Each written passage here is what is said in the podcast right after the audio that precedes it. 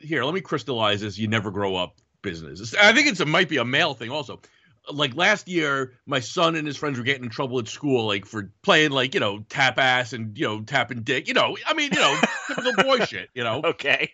And my wife is like, "What's wrong with him?" I'm like, "It's totally normal behavior." And then, like later that week, my dad, who's my dad is 83 years old, I go, "Hey, dad," and, and from my wife, I go, "Dad, do you ever like tap somebody's dick?" Basically, is is, right. is, is, is, the question. He's like, uh-huh. "Oh yeah, no, when we're on the golf course." You know, I'll go from behind Stewie, you know, with the club, and I'll, you know, I'll, I'll, I'll give him one. You know, I'm like, see, I'm like, you, you, we don't grow up. Men don't grow up. I was waiting for that story to be got together with my 83 year old dad and I just gave him a slap in the dick. Have you ever played tap dick with your dad, or maybe no, you no. know it, no. th- you could do three generations of tap dick? We now. can, we can. It's it's it's actually the working title of my autobiography, but uh. I made it through. High, I, first of all, I have three brothers, and none of us ever got into the tap dick thing somehow. Right. Like there was a lot of opportunity for tap dick there. um, but uh, but I made it all the way through high school without even really knowing any tap dick kind of people or being. And, and it was when I got to college that one of my close friends was like giving everyone little slaps in the nuts, and I right. was like, "What is happening?" What? Is, and and that's when I learned this is apparently something that guys do. See, college is worth it just you know just you know you learn these right. things. These are the things you're not going to learn you know, on the streets. Yeah no i mean my parents paid 28 grand a year for me to learn about getting slapped in the nuts and to actually got, get slapped to get real life experience getting slapped in the nuts. Not not you not, not only did you have the college you have the ivy league experience right no it's a whole nother level of tap dick that we do right. in the ivies. Right. Gamble on fellas gamble on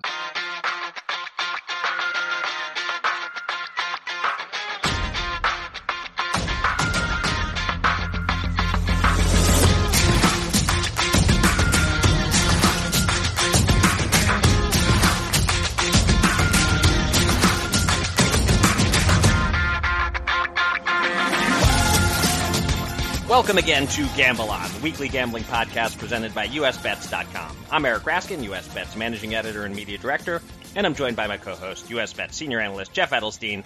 This week on the show, we'll cover the judicial branch impacting sports betting in Florida and the legislative branch impacting sports betting in Ohio.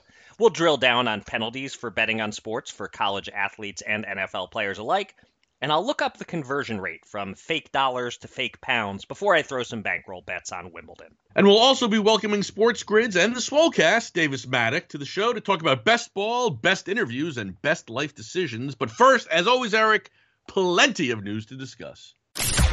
Here's your Gamble On News of the Week, an inside look at the biggest stories in the world of gambling.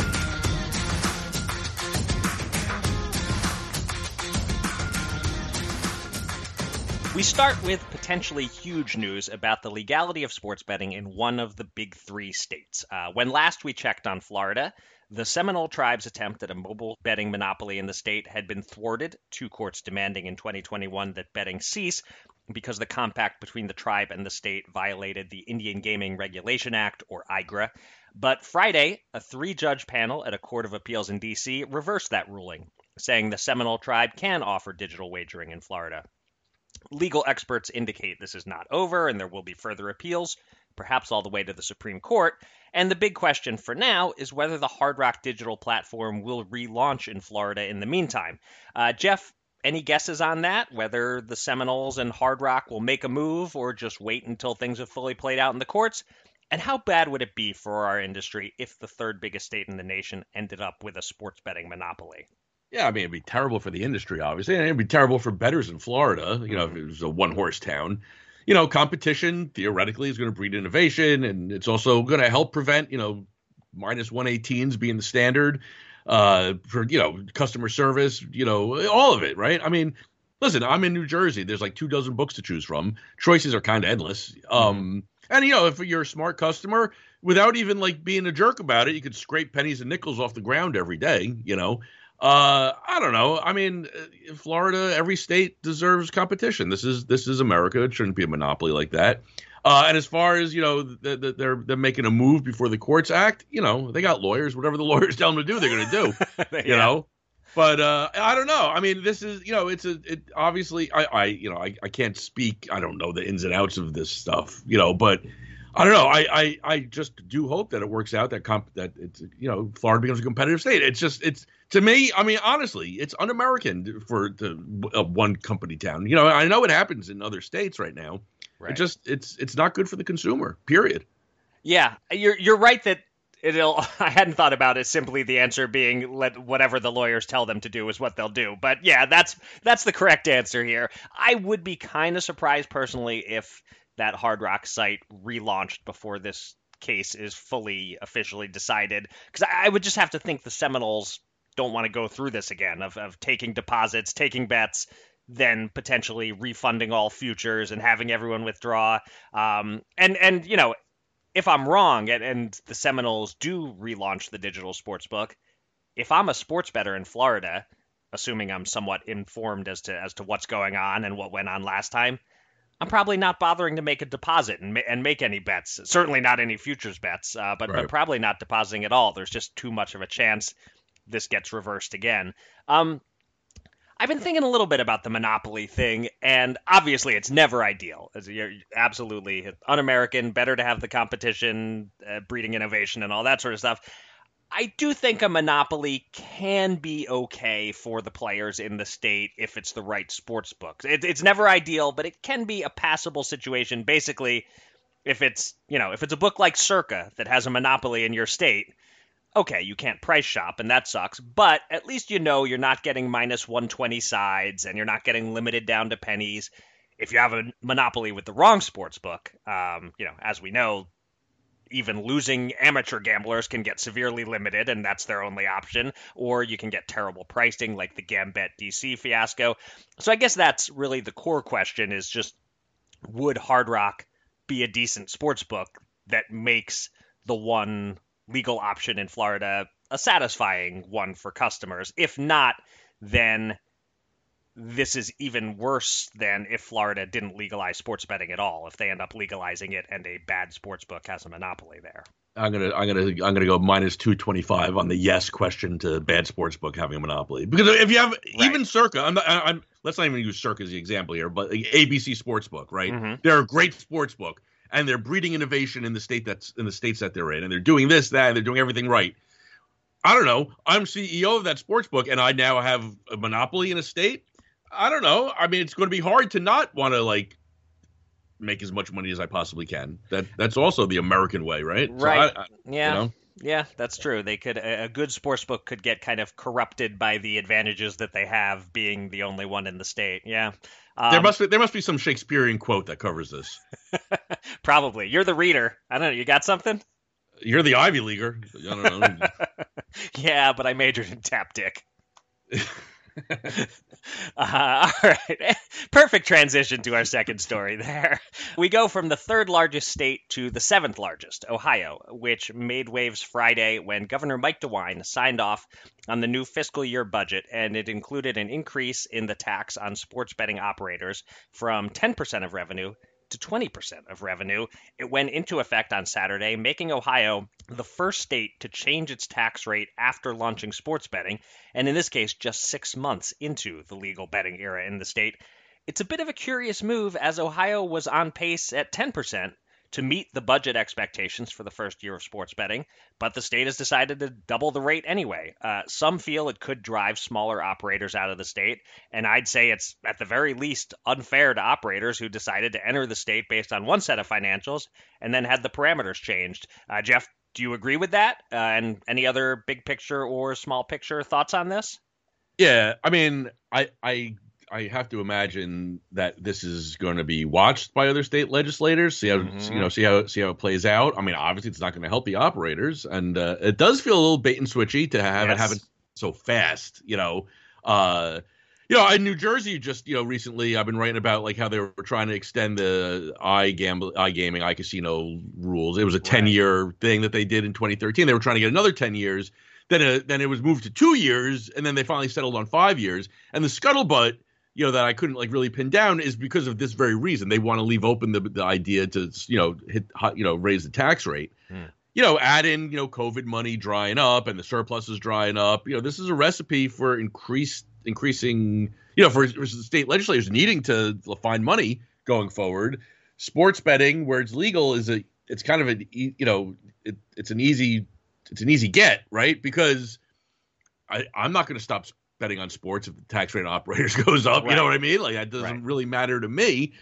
Uh, and then of course all the, this hap you know this is happening in the wake of New York's 50% or whatever 51% whatever it is tax rate and everything seems to be going fine enough there you know so I I for, mean for I, the state anyway.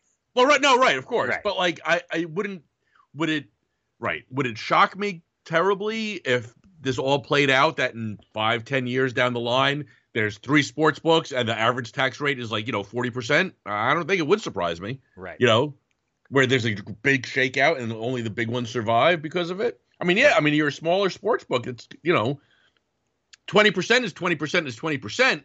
But twenty percent of hundred million is a lot different than twenty percent of you know eight hundred thousand. Yes, exactly. That's where, yeah, the the, the DraftKings and the FanDuels and all those, they would rather pay 10% than 20%, but they'll still be okay in Ohio and, and hang around and be, be profitable. It's those ones on the margins.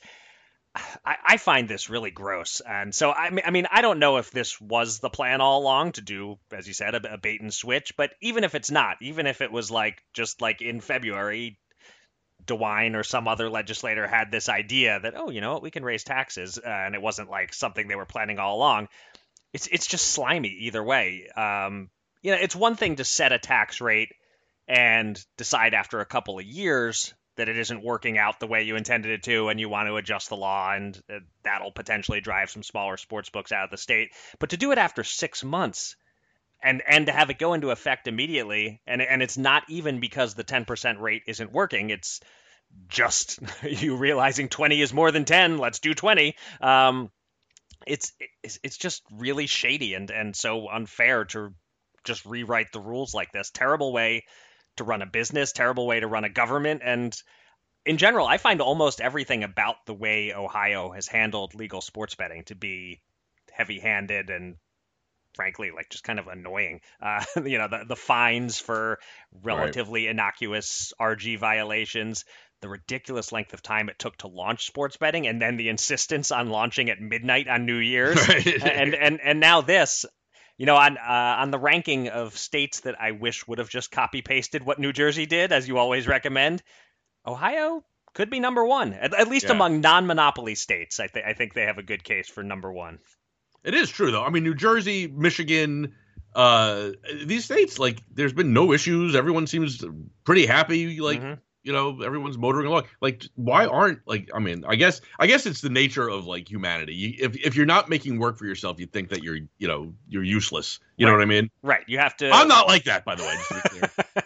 it's right some combination of making yourself feel like you're like you have a purpose by coming up with your own set of rules or but and more likely proving to everyone around you that uh, that you have a purpose and you're you're doing work even if it's pointless busy work right. um, but this I, i'm feeling like this could be a, a fun uh, future future Rank- article for, ranking for- the for- yes ranking the states that have fucked this thing up the worst basically Yeah, it's not With, a bad O- idea. ohio currently uh, pretty high on that ranking i'd say I like it. I, that's a great idea, actually. Maybe that that, and I think that would we would need to that would be like a, a group think effort here. Yeah, get a get a bunch of people to weigh in. Both uh, we could even do like sort of a uh, point system and uh, people wi- inside and outside the company uh, and like come up with a Yeah. whole system. Um, yeah, all right. Well, we Put it on the list. Here. It's on the list. All right. Uh, we finished the news segment with a couple of updates on athletes betting on sports and the punishments that they receive. The big news was in the NFL, where shortly after we recorded last week's pod, suspensions were handed down for Colts defensive back Isaiah Rodgers and three other players. Rodgers, Colts teammate Rashod Berry, and unsigned former Lions player Demetrius Taylor each got a year for betting on NFL games, while Titans offensive lineman Nicholas Petitfrere got six games for betting at the Titans facility. The Colts immediately released Rodgers and Berry, and it was reported that one of Rodgers' bets was on a teammate's rushing yardage prop in a game for $1,000, whereas his other bets were mostly $25 to $50. The NCAA, meanwhile, loosened its penalties last week, and while the rules are way too intricate to delve deeply into here, in short, the percentage of a season you can be suspended for varies depending on how much money you're betting. Uh, Jeff, your thoughts on the NCAA tweaks, the NFL continuing to catch non superstar players, or anything else here? Yeah, the NCAA rules are, you know, I, I guess not terrible. Uh, the gradations are smart, you know, and they're actually like pretty well spelled out, like all the new rules and regulations. Uh, this is all despite the fact that if you bet on sports, period, you're going to get in trouble, which is mm-hmm. just so stupid. Right. Um, but it's a step in the right direction. So I, I give a three clap to the NCAA, and okay. you know, will, thank you, you for I'm, demonstrating what three claps sound like. Yeah, and you know, well, let's you know, let's let's ask me in a year, you know, like where we're at there. Um, okay. as for Rodgers and all these other players that don't affect my best ball teams, um, listen, I if, if, I was like the GM of an NFL team right now, I would just hire somebody for like seventy five k a year, make him his title sports betting dude, and instruct my players that every time they think they might want to place a bet, they should check in with the sports betting dude to see whether or not they should. Right. And the sports betting dude's main job would be to tap the guy in the dick and say no.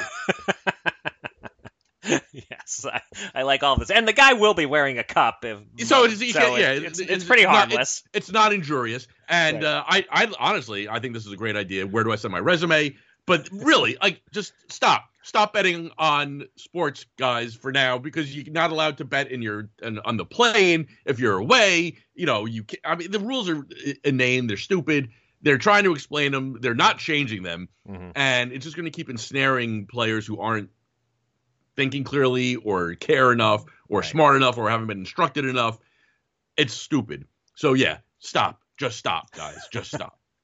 So a, a, side note on this is uh, I know that you saw the quote from Jonathan Jones of the Patriots. Uh, you right. may even have been the person who brought it to my attention last week, uh, I right, think, right, in Slack. So basically, him asking what's wrong with betting on your own team to win. This is the thought everyone of my generation had about Pete Rose at first, and eventually someone explained to us the folly of it. And the fact that Jonathan Jones is now saying it tells me there's a whole generation that doesn't know what Pete Rose did, maybe has no idea who he is, uh, and, and is just going through this thought progression for the first time.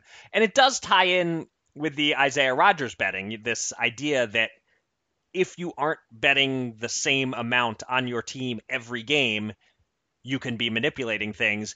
If indeed Rodgers was doing a bunch of little bets and then one big one on a player prop on his teammate, uh, we don't know who it was or, or whether it was over under, but – boy, is that obviously unkosher. Uh, and yeah. and and again, we ask the question: You're worth a few million dollars. Why do this for a thousand bucks? Even right. even the big bets for him are still small potatoes to be to be risking your salary over. I believe it's not kosher, not unkosher. Is it unkosher? Unkosher is definitely a word. It's a word. I've never. I'll, maybe I'll start. I'll, I'll work it in, see how it feels. Did you know I was raised in a kosher home? I I was too. Oh, all right. Yeah, but you eventually yeah. broke free and went unkosher. Well, it's crazy. The story is kind of crazy. I was not raised in a kosher home until I was like nine years old, and then my my dad's father, my papa, passed away, mm-hmm. and my dad like found religion like in a in a very deep way, and like everything changed in my house. Um, to the point where by by the time I was a freshman in high school, I wanted to ask Christina Lattis to prom. My dad wouldn't let me because she wasn't Jewish, and wow. like we came there was like a physical like altercation that involved here, and so things were not great. Meanwhile, my brother, who's was two years old when all this happened, he's like super Jew today because like he grew up in like right. you know this Jewish household. But my dad is mellowed in his years. He's still. I was just at. I just was at. I drove up to Parsippany. It was my dad's 83rd birthday. So when you're it, it, it's his second bar mitzvah, he had his second bar mitzvah, you know, and he's all into it. Um, but he's he's mellowed. Like you know, I I didn't marry someone who's Jewish, and you know right. we were you know, but he every he's cool. Like he he's mellowed out, so everything's worked out. But yeah, I, yeah, I couldn't bring a pepperoni pizza to the house when my friends were over. Yeah, it, it no, was rough. I, I know all about that. I uh my so my dad grew up reformed, my mom grew up orthodox, and they met in the middle oh, wow. at, at, conservative. Right. But but my mom has always been, kept kosher and had a kosher home. My dad would occasionally bring unkosher food and and store it in the shed. Wow. So so he could step outside and like right. eat his, because now he was also uh, a, a big coupon guy, and so you know, you, the a lot of oh, it, they're offering free bacon. You got to take it. Well, it's not it's not just that, but like the buy one get one from the fast food place. You go to Arby's, you eat a sandwich, you bring Right. your second sandwich home, store it in the shed until later you'll go eat, uh, step outside and eat that one. Right, this was all part of my dad's process. um, I, it's always awkward when we go off on a side tangent and then I try to bring it back to sports betting. But Sure. I, I do, I do want to comment on the NCAA thing because we actually have a, a bit of a disagreement here. Um, okay. I I think their heart's in the right place, um, Right. but I think they're making it unnecessarily complicated um, with all these gradations. I think they just need to make the rule simply: you can't bet on games involving your sport or your school. So so if you're a Notre Dame football player, Right. you can't bet on any NCAA football games, and you can't bet on any Notre Dame sports. But That if you want to bet on UConn women's basketball, it's free country, you can do that. And of course, you can bet on NBA games or NFL Right. games or whatever. But this this idea that student athletes can't do sports betting, but their roommate who isn't an athlete can, that's just silly. So so we, we and, and we agree on all that, but but I, I disagree on the gradation part. The idea that you know if you bet 20 different $10 bets, you'll only get suspended for one game. But if you made 40 different $20 bets, you're out for four games or, or Well, whatever it yeah. works out to. I feel like they're just making it messier. In, in general, in life, if you can't explain a rule in one or two sentences, then the rule's going to cause problems. Don't eat pork. right. Simple as that. Right. Maybe that's really what where the kosher rules uh, came from was just like making it as simple as possible. Except they don't. Then there's like meats that don't mix meats and cheeses. They didn't Right, stick right. to the the simplicity hooves. of it. Right. There's Right. hooves involved. Right, cloven hooves. Do they chew their own cud? It's a whole thing. Right. I don't even know what cut is. Uh, the the, whole shellfish thing, bottom Uh-huh. feeding. eh, There's a lot. Uh-huh. There's a lot. It's time to welcome a special guest from the world of gambling. Let's get to the Gamble On interview.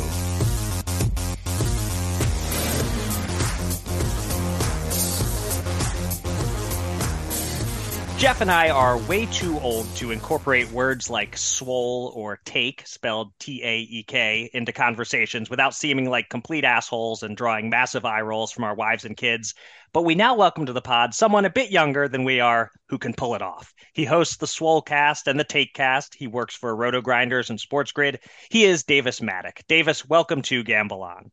Hey, very, very glad to be here. My wife would probably say I'm a bit too old because, you know, I, I started doing this whole thing when I was very young and now I'm in my, I'm in my thirties. So it does, it feels a little bit less appropriate with each passing year.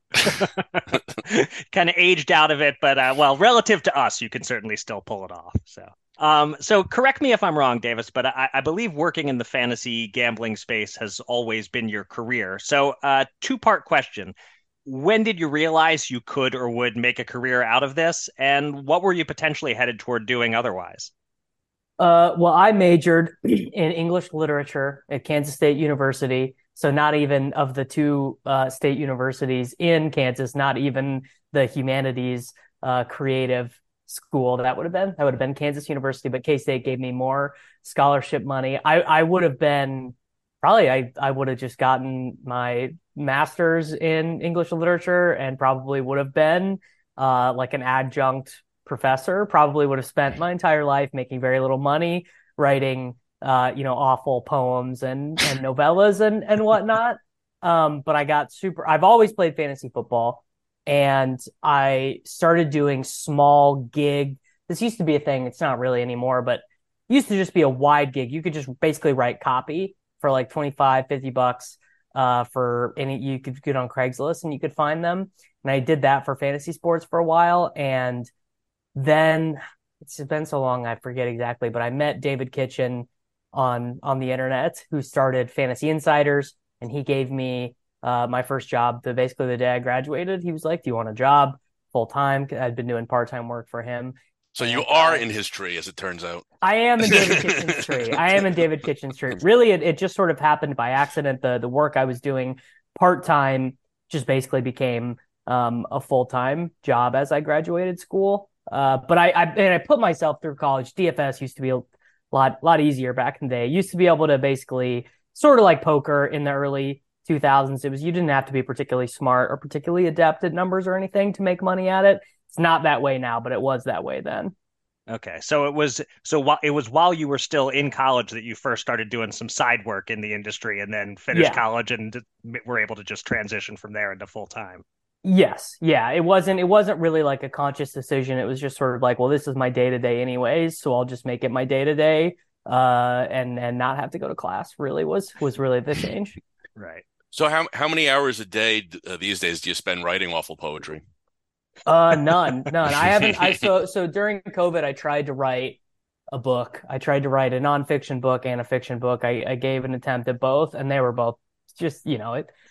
You, you have to be very disciplined. You have to Yeah. be very disciplined. You have to work really hard, and uh, both both just fell by the wayside. Maybe someday, you know, that's sort of always the the dream because uh, if you have a good nonfiction book, that can be passive income for a long time. If you have a good nonfiction book, it does, and and even at the level I would write it, even 500 bucks a month of sales of that book would be attainable and doable. But I haven't put my nose to the grindstone on that yet.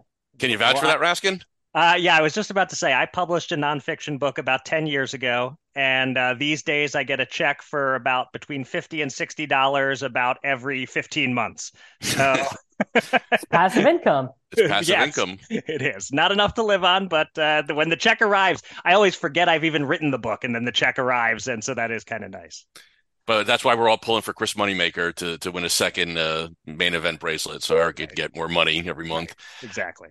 Uh, Davis, as a devout DFSer and best baller, to borrow one of your Swolecast catchphrases, aren't you worried that technology is going to outpace our little brains here? Um, and these games are going to get close to being solved, or you know, or close to it. Um, and with that in mind, ha- have you changed the way you approach DFS, the way you approach best ball, knowing that there's like you know that anybody now can like see you know up to the minute projections, and now and again some of these newer you know I don't know even know what you call them, but Sims, I guess, are, are really like you know doing that extra level of work with what other people are going to do, and you know, how has it changed, and, and how you, what are you doing to combat it? Um, I mean, DFS, yes. Like, so one of the trade-offs I made in my life was I bought this house that I that I'm in right now, and one of those trade-offs was uh the the money that I had that was my gambling roll. A lot of that trends because I wanted to get 20% down, I didn't want to pay PMI and all that stuff. So, you know, that's $20,000, $25,000 that uh, used to be sitting, you know, not gaining interest in a DraftKings account or FanDuel account or whatever, and is now sitting in this house. Um, so that was that that kind of partly plays into it, but really it's just more I don't I am not sophisticated enough with computers and with math to build a model that would make me a profitable 150 maxer. And also 150 maxing is just a lot of work, uh, especially for NBA. It's still a lot of work for baseball, but a lot of work for NBA. And I'm not really interested in grinding DFS for a living. Uh, when when you get a nice hit in DFS, that's great. Go out, get a nice dinner, you you buy whatever, you know, dumb dumb thing. But I and it's just too hard. It's just too hard. So my DFS play has changed a lot. Um, mostly mid stakes, single entry for football, fifty to two hundred dollar stuff for for NFL. Uh, really only play in the summers for missions on DraftKings. They've they've done this great thing to gamify the system. Uh, you know, so I play a baseball slate every single day to get my mission, to get my crowns, to get my Iron Man achievement on DraftKings. So I never I never miss that. Uh, but but soccer DFS is actually my favorite thing to play. Hmm. And you know that that's not that's not going on right now. As for as for solving a best ball, I'm not worried about it for play because so much of that dynamic stuff, I actually think a human brain is going to be better at processing it. And the trade off you make when you're doing 150 max is my brain could actually make 150 better lineups than my computer for most people. But it's a time trade off and it's a ease of use trade off. Uh, like, you know, building 150 lineups by hand. I've done it once. I would never do it again. uh, it, I, I did it once for um, the U.S. women won for the World Cup in 2018, and they did a. It was going to overlay, and it was crazy. And I did 150 by hand for that, and Yeah, I would for uh, women's soccer showdown, and I would never do it again. Yeah, when I when too you, much. when you see that overlay brewing, my thumbs can't go fast enough, you know, and so now I get I just lose faster is what it amounts to. But the the more worrying thing, I think, actually, is just about what I love, which is just thinking about thinking about best ball, right? Like I love, I love, I love to talk about it. I love to think about it. I love to talk to other people who are thinking about it and be like, uh, you know, how optimal is this? How optimal is that? And um, I mean, if we have the answers to those questions, it's like when you when you do uh, when you have a conversation about poker these days, or when you listen to a poker podcast, they talk about a hand. It's not, oh well, you know, I think you could have done this. It's oh well, the solver says you should do this thirty percent of the time. The solver says you should do that seventy percent of the time, and that's that. You know. Right. Um, and that is uh less it's just less interesting, right? It just it just is less interesting. Makes me already feel better about taking Mike Williams, Keenan Allen, Justin Herbert ahead of ADP all day long. Exactly. Yeah. Because because if you're if you're and and the dynamic tools that do exist actually say like stuff like that is good. Uh my my friend Eric built a tool that basically like dynamically ranks players as you go through your draft, does uh some like rudimentary sims based on like, okay, so you took Keenan Allen, that makes Herbert 10 spots ahead of ADP. And then when you take Herbert, makes Gerald Everett 20 spots better than his ADP based on uh, the combinatorics of what you would need in the given weeks. Uh, and I think stuff like that, I would guess next off season, there will be public facing things that you can pay, whether it be establish the run or RotoGrinders or whoever. My guess is they're going to be uh, draft aids, draft caddies, draft tools or whatever that do that for you. And I would also guess by next off season, there's going to be enough money, enough contests that a lot of these guys who are professional gamblers and are like, there's just not enough money in best ball. Uh, the the realization of the EV, you know, if there's only for NFL DFS, there's a million dollar. Con- how many? What are there? Twenty million dollar NFL contests a year? Probably, probably yeah. even more. Yeah, there's, yeah. there's one or two Right. DraftKings, DraftKings, and uh, Underdog. But if you with more contests, more availability, more ways to get uh, money and good, I would guess you know your your Osmos, your Uticows, these guys are going to build tools and just have their computers draft for them.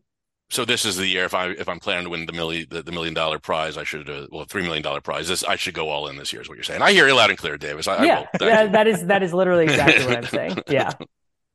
Well, listening to you two go back and forth on all this is uh, flashing me back to just a few weeks ago when I was uh, listening to Jeff on, on the Taekcast with you, um, and I, I was particularly impressed uh, with your ability on on that, Davis, to to dive into pretty much whatever topic came up, even if it had nothing to do with gambling or, or fantasy. Um, so, another two part question for me here: Who's your all time dream guest that you haven't landed yet from the gambling world?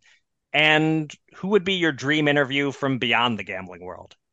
Uh, Tom Dwan, probably from from the gambling world. Um, he, I mean, one, he was my favorite poker player back during the poker boom, but there's so much, at least to me, that is unknown about his his life, like what happened after the poker boom. He, he just kind of disappeared into uh the uh you know China, Japan. Uh, there there's a specific island, uh Macau, Macau, Macau. yeah. Yeah. So, and I just he seems uh like a super interesting guy. I mean, poker players often do seem interesting on the outside, and then you get to know them, and they're not. They're they're actually just guys who got addicted to gambling too young and don't have anything interesting to say. But I think he he would definitely be uh my my Mount Rushmore, and then Rory McIlroy is the guy I most want to talk to, but with the the caveat of I would want to have a conversation where he couldn't lie to me or couldn't give me um publicity uh you know his that his publicist would be okay with that it would be all honest it would be all real because I have never really heard him talk about his northern Irishness. He I, he's talked about Catholicism and Protestant like I think he said like maybe in his whole life like five sentences about it and I'm would be extremely curious what his real thoughts and opinions on being a Northern Irish national are, and also this LIV stuff. I mean, I think he probably is privy to most of the details that guys on the tour weren't because he took such a forefront in combating the LIV stuff. And also, he's just my favorite golfer, and I would love to talk to him for an hour. Hmm, interesting answers. I, I have no insights uh, into Rory McIlroy whatsoever, but uh, but but Tom Dwan, you know, as a, as a poker guy, I have to agree he is he has the most fascinating poker brain I've ever watched on TV. It's just the Yes. way that he plays hands. There, I could probably go down a, a, long rabbit hole with him that would last hours of just like asking him what he was thinking in various hands on high stakes poker from 12 years Yes, ago or whatever. Exactly. And and he would be, I think, more interesting. His his truthful answers, I think, would be more interesting than even someone like Phil Ivey or Helmuth or Brunson or whatever, because I think he operates on sort of a a higher level of consciousness. Like I just, and maybe this is a wrong read. Maybe people who know Tom Dwan are like, no, he's just kind of, he's just a normal dude who just loves the, he loves the action. I mean, maybe that, maybe that is it. Maybe his answer would be like, I just love, I just love the action. Maybe that was the driver. As for Rory, I think to get him to speak that openly, I think you'd have to tie him up, dose him with LSD, really loosen him up a little bit. You know, he he is like he is as tight as they come when he talks. He is. You he know, is. That's why I think he would be he would be such a good It's a good interview if you could get some sort of uh you know caveat of honesty because he has been in the middle of just like so many like golf has changed so much from when he was a major winner to now like a lot of the people who are fans of golf now maybe they've gotten into it the last 5 years they they don't really have any conception of Rory being the demigod of golf. You know, even when he won player of the year in 2019, he didn't win a major championship that year. And I, I would have to think that that creates such um, an interesting spiritual hole in a person that the only thing you want is to win these four golf tournaments. And you've gotten so close. He's finished second in all of them. I, I believe he's finished second in every major since he won his last one. And that, that sort of uh, eternal yearning has got to just really do some like gnarly psychic work inside his head. I have a, I have a ton of eternal yearning. That's another, another podcast. Um, listen, mostly due to you know getting into best ball the last few years. You know, I you know I've been neck deep. I mean, really neck deep in the NFL, twelve months a year at this point.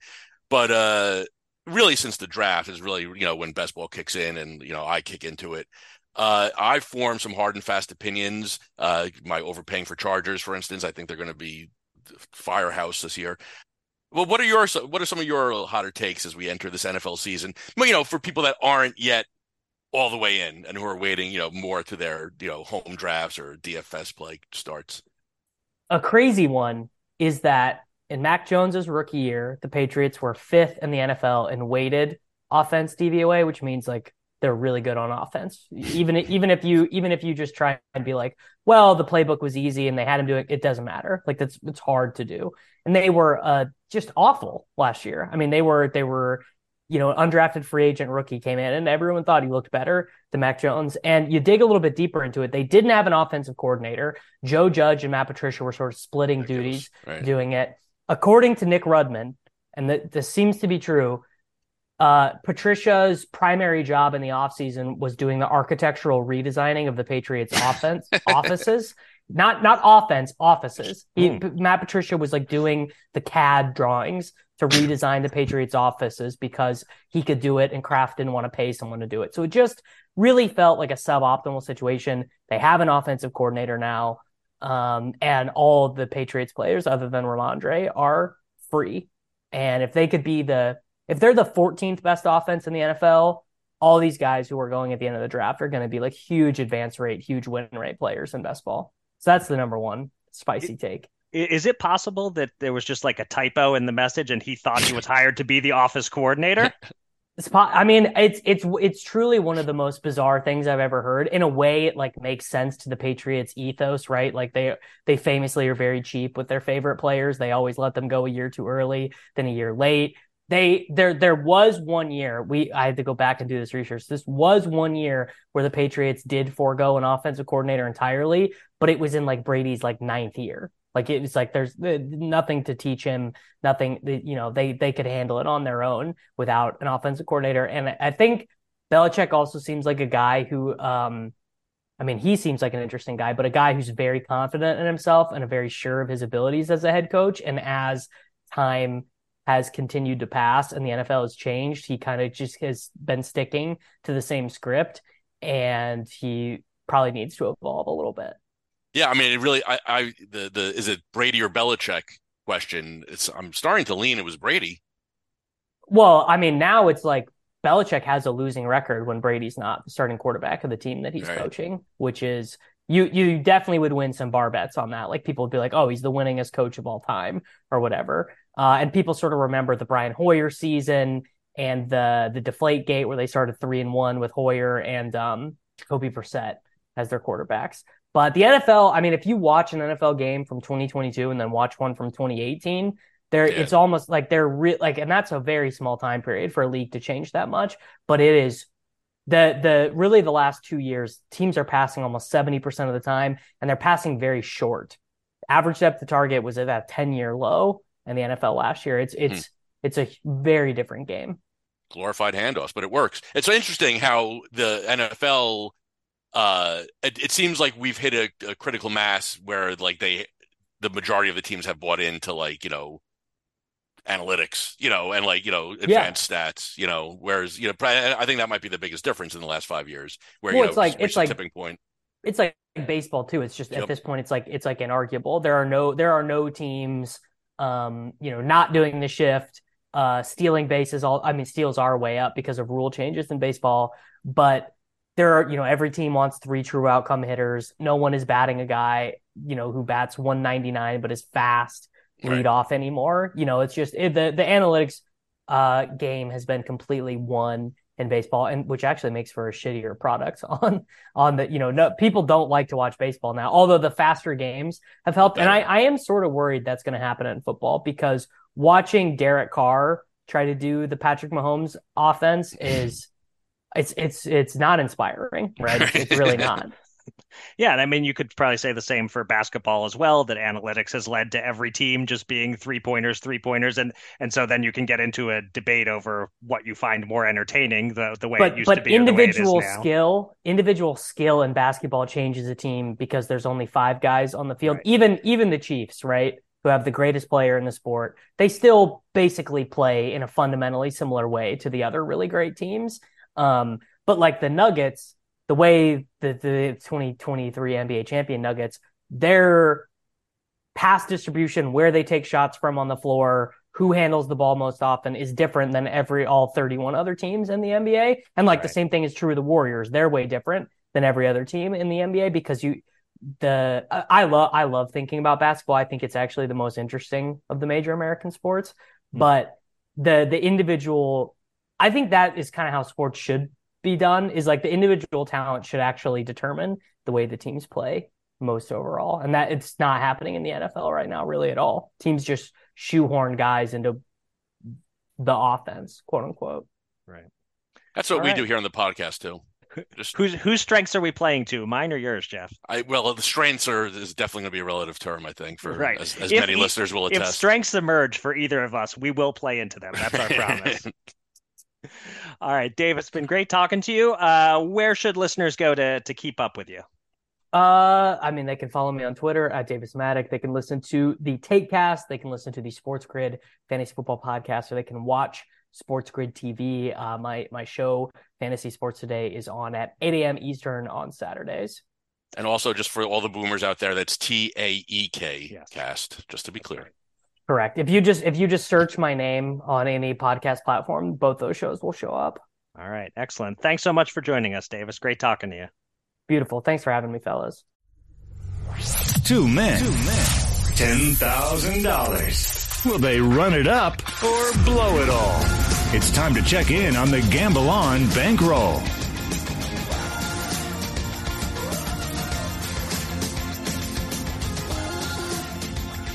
Let's update our betting bankroll. And Jeff had a standard sports betters kind of week. He batted 500 and just lost the VIG. Whereas I had a terrible sports betters week. I went 0 for everything, and I may even have cursed the Diamondbacks by betting on their win total. Uh, Jeff, all you had that got graded this week was a pair of WNBA bets. You won easily on the over in the Liberty Aces game, that won $100 but over three and a half assists for Stewart. She was at three at halftime and never got a fourth. Uh, that lost $110. Meanwhile, I bet on Freddie Freeman to hit a homer and to hit two homers. Uh, the Dodgers scored 14 runs in Colorado, and Freeman had two hits and three RBIs, but no homer. That cost us 60 bucks. And I did a lousy job on my boxing bets. I had $50 on plus 310 underdog Franchon Crews-Dezurn. It was a respectable losing wager. She lost a majority decision, but under four and a half rounds in uh, Big Baby versus the guy I called frighteningly mediocre, it went the full 10 rounds and was actually fairly competitive. So bad loss there. I blew $149 on that one. So for the week, we, and by we, I mostly mean me, lost uh, $269. We're now down by 2,613. We also have 1477 on hold in futures bets, and that leaves us with 5910 available to bet with this week. And I'm up first. And I hesitate to admit this, but I've been 0 for everything on my real life Wimbledon bets so far. Uh, four bets, three of them big long shots, but still, four bets, four losses. Um, but I feel good about this one here. I'm going to give you. Uh, shortly after this podcast drops, it's Andy Murray versus Stefanos Tsitsipas in the second round. I love Andy Murray here, and we can get him as cheap as minus 135 at DraftKings or PointsBet. He's a great grass court player, 139 and 38 lifetime on grass, 11 and 1 this year on grass. Tsitsipas is not good on grass, 27 and 18 lifetime, just 2 and 3 this year. They've played head to head on grass once, and Murray won in straight sets, although it was a best of three, not a best of five. I guess the odds are close because Tsitsipas is the five seed and Murray is unseeded, and Tsitsipas is 24 and Murray is 36. But I watched Murray's first round match uh, because I bet on his opponent to win at least one set. That was one of my losing bets. Uh, and Murray looked great, not showing his age, still a top player on grass, still feeds off the Wimbledon crowd. I think we're getting good value at minus 135. So let's bet $135 to win 100 on Andy Murray. All right. This is all this talk about on grass. I mean, are they they're high? I'm, I'm unclear as to different, diff, different kind of on grass, Jeff. different kind of on grass. Okay. Uh, tonight. Although, although now I'm really worried about the people who are on clay. That's that seems like bad news.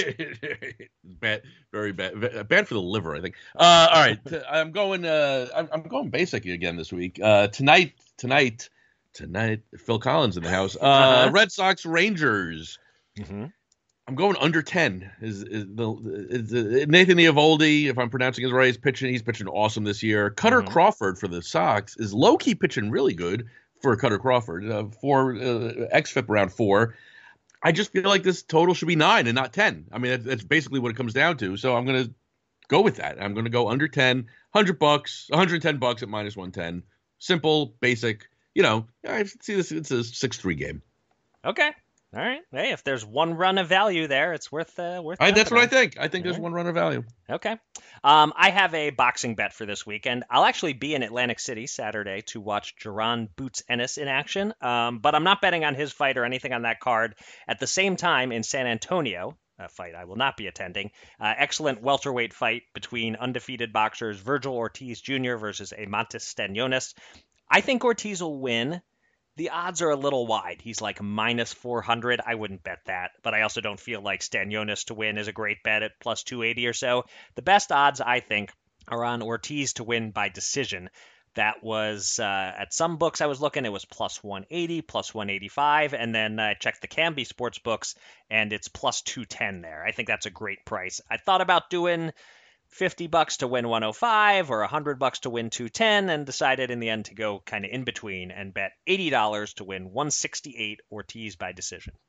All right. For the first time ever, I'm betting something at minus 155. Okay. Like I've never done this in my life. Uh, Julio Arias, Arias, I don't know how to pronounce Uh-huh. his name, the Dodger pitcher, Yeah. under five and a half Ks tonight against the Pirates. Uh, Pirates are just fine against lefties. They strike out like 21% of the time, which is, you know, top 10 of least strikeouts against lefties. They walk upwards of 9.5% of the time against lefties, which is like the third best rate in the league. Uh, Urias looked horrible when he first came back from injury. Probably has a short leash to begin with. Hmm. I, I, I, I just don't see him getting to the number. Uh, I don't I don't see him having enough time to get to the number. Honestly, um, I hate the minus one one fifty five. I looked for something easy to parlay it with. I nothing jumped out at me, so that's it. One fifty. Ugh, God, one fifty. I feel like Fonzie trying to say I'm sorry. One fifty five to win hundred. Like I, it's so it, I'm sick to my stomach over it, but that's what I'm doing. Wow. I was almost expecting you to do the reverse ladder of the also throw in the under four and a half and the under three and a half and whatever, but uh, maybe they Hold don't on. for all those. Do they? Well, hold on. No, they just you could just go over the the on the on Right. FanDuel. Right. Five and a half is, is, is the lowest number that they're offering. Yeah. All right. All right. Listen, uh, if it if it wins, it wins. But yeah, if it loses, it loses more than uh, typical bet would. But uh, all right. Hopefully, it'll win. We I hope. It, I think it's going to win. I feel pretty good about it. If that All right. helps. Uh, so my final bet this week, I'm not sure how I'm feeling about it. Uh, I'll, I'll, actually be curious for your opinion uh, on on whether this is a good bet, bet or a bad bet. But it's definitely uh, a good price that I ended up finding, and arg- a good argument in favor of always line shopping. Because when I sent you the podcast outline last night, I had found Anthony Richardson's season passing yards prop on FanDuel at 2475.5, and I like the under. It was minus 112. Now, it's good bet, bad bet, I don't know, but I know for sure this is a better bet. DraftKings under 2600.5 yards plus 100 even money. Oh wow. So we get a better price and an extra 125 yards. And here's my thinking. First off, we don't know if he's the Colts starter. Uh, for now, it's a quarterback competition between him and Gardner Minshew. I'm sure Richardson will get his shot unless Minshew is just tearing it up and the Colts are doing a lot of winning and they can't replace him. Uh, but you know, there's a solid chance it's Minshew the first few weeks and then Richardson takes over, or even that Richardson gets the starting gig, but if he struggles badly enough, they, they switch it up temporarily. So that's one thing. You know, he could start 17 games, but he could also start 10 or 12 or whatever. Second, he's viewed as the most project like of the first round quarterbacks, the guy most likely to struggle to read defenses and to make good throws as a rookie. And he'll likely be one of those guys who, if his first option isn't open, his instinct will be to take off and run instead of throwing the ball. I looked at his college stats. He had lots of games with like 102 passing yards. Um, and third, of course, there's always injury potential. Uh, now, as Brad Feinberg said last week, the books seem to have adjusted this year. These player prop numbers are lower across the board. So it's been tougher to find an easy under. But this one I like. There are lots of ways it can hit for us. Still, I will keep the bet modest, just one unit, uh, which on a season long futures bet is, is kind of lame, but uh, that's what I'm doing here. I'm just betting 100 to win 100. Richardson under 2,600.5 passing yards in his rookie campaign. I'm, I'm curious for your thoughts, not so much on the, the number or anything, but just on, on the logic. Does does taking the under on Anthony Richardson seem uh, seem like a good bet to you?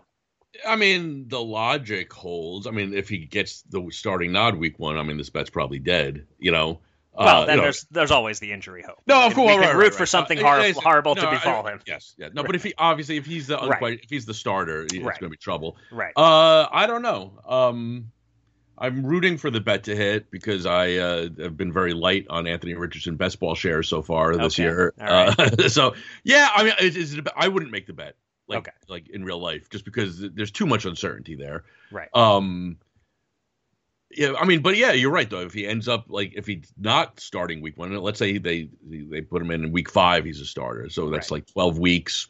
You know, he'd have to get you know over 200 yards a week. Yeah, no guarantee. So yeah, it's probably a good bet. Yeah. I, I'll, I'll I'll say 55 45 good bet. Okay. All right. That's all at at even money. All I needed was 51 49 good bet. You get five claps. All right. Wow, and they were quick claps. Well, that's that. Well, the three claps is a that's a slow. It's like Right. Congratulations, NCAA. Right. This is that's like take the money and run kind of clap, you know? Right. And you're showing that uh, despite your advanced age, you still have good hand speed to get off the claps that quickly. Dude, nobody can clap like me. Right. Come on. Give me your next bet.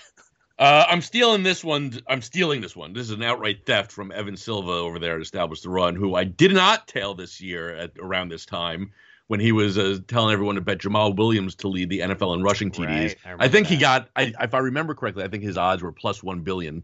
Um, so I'm, ne- I'm never going to forgive myself for that one. Um, so I'm going to instead just tail him this year. Uh, he likes Alex, and I like it too, honestly. Alexander Mattison of the Vikings to lead the NFL in rushing yards at plus 3,500 at DraftKings. Uh, 50 bucks will do, you know. But uh, listen, bottom line, he's the unquestioned top dog in Minnesota. Minnesota's offense looks like they're going to be pretty powerful. Mm-hmm. And every time Mattison's gotten the start in the last couple of years for Cook, he has just fucking crushed it. So, you know, hashtag math. Let's do it. Yeah. I, I, like that. And good for you for being able to say Alexander Mattison without singing Alexander Mattison, which is the, the, the challenge for everyone who has made the connection between his name and Alexander Hamilton. Did Did you see Establish the Runs like I, video? I, I saw oh, that, and then I've very and then el- elsewhere I've heard other people not you know not write a whole song, but uh, but uh, struggle to say his name without singing his name. So uh, let me let me just say this: I I am in the vast minority of people. I ne- I haven't seen it on Broadway, but I did Uh-huh. watch it. Like on, I've watched the on show. Netflix or whatever. Yeah, on Disney Plus it was. Okay. I mean, okay, it was you know. Wow, this is a hot take. I mean, all right, it was all right. It was clever, you know, but like, ah, ah. I like the I like the one song that the King George sings about how yes, he's going to kill yes. everybody. That's, Whatever. That was, that's that's the highlight. that of was the, the show. highlight. All, all the Yeah. Geor- all the George stuff is the best stuff. well, like I Um, was I was getting bored. Like I, I'm like I don't need this is not something I need to spend you know eight hundred dollars a ticket for. You know. All right. I did see it on Broadway. I definitely didn't spend 800. We uh, fairly late in the run before the pandemic started. Uh, was not Lin Manuel Miranda anymore. It was like the next cast. Um, but uh, I don't remember what we spent, but it, it was worth it. It was it, was well worth seeing. I would say it is. I I will accept the take that it is not quite as good as the hype, but I think it is uh, just an Clever. incredible an Beyond. incredible achievement of writing Yes. by, by yes, Lin Manuel. Miranda to Agreed. have put this whole thing together. Um, and and still remarkable when you go back and watch. There's that video on YouTube that you've probably seen of him like performing the opening song for Obama at some function long before the musical was was was going to open. Like he hadn't finished writing it yet. He was working on it, and he ex- and he explains that.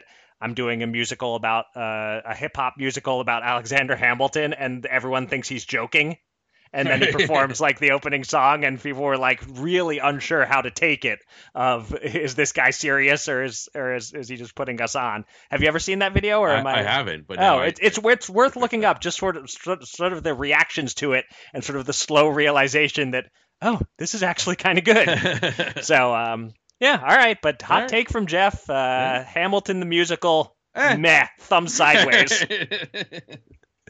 All right, that'll do it for this episode of Gamble On. Thanks everybody out there for listening, and thanks again to this week's guest, Davis Mattek. You can find me on Twitter at Eric Raskin and Jeff at Jeff Edelstein, and follow US Bets at US underscore bets. Go to usbets.com for all the latest news and analysis from the world of gambling, and subscribe to this podcast on Megaphone, Apple Podcast, Spotify, or anywhere else. And with that, Jeff, please take us out. You know, I, I, I can't believe I'm actually saying this out loud as a lifelong New York Mets fan, but the New York Yankees need to sign Shohei Ohtani in the offseason. I mean, this guy, uh, did see his June? Have you like seen these articles about his June numbers? He had a, a .285 OPS plus for the month, one of only 15 people in the history of the sport to do it. Babe Ruth did it six times. Barry Bonds did it five times. A couple bums like Ty Cobb, Ted Williams did it once. He had 15 home runs in June, along with a 3.26 ERA and 11 Ks per nine innings. The Angels are four games back in the wild card standings. I mean, what a waste this is. And also, let's not forget, he plays. He's not even playing with the Dodgers, right? He plays for the Angels. This is and their home games. They may as well start at three in the morning for everyone here on the East Coast because you know nobody's. I'm not staying up to watch this. For the good of baseball, Ohtani's got to come east. He's got to come to New York. It's the way of the world. And as for my Metsies signing him, I mean, come on, he'd he'd immediately get hurt. That's Yep. exactly what would happen. We all know this. That's the way of the world as well. That's it. Period. The end. Ohtani needs to be a Yankee. I, I, I, really, it, this, this is harder for me to say than betting one minus one fifty five. but it, it really, it needs to happen. Ohtani needs to come to New York. He needs to be a Yankee, and and for the good of baseball, it's got to happen. That's it. Gamble on.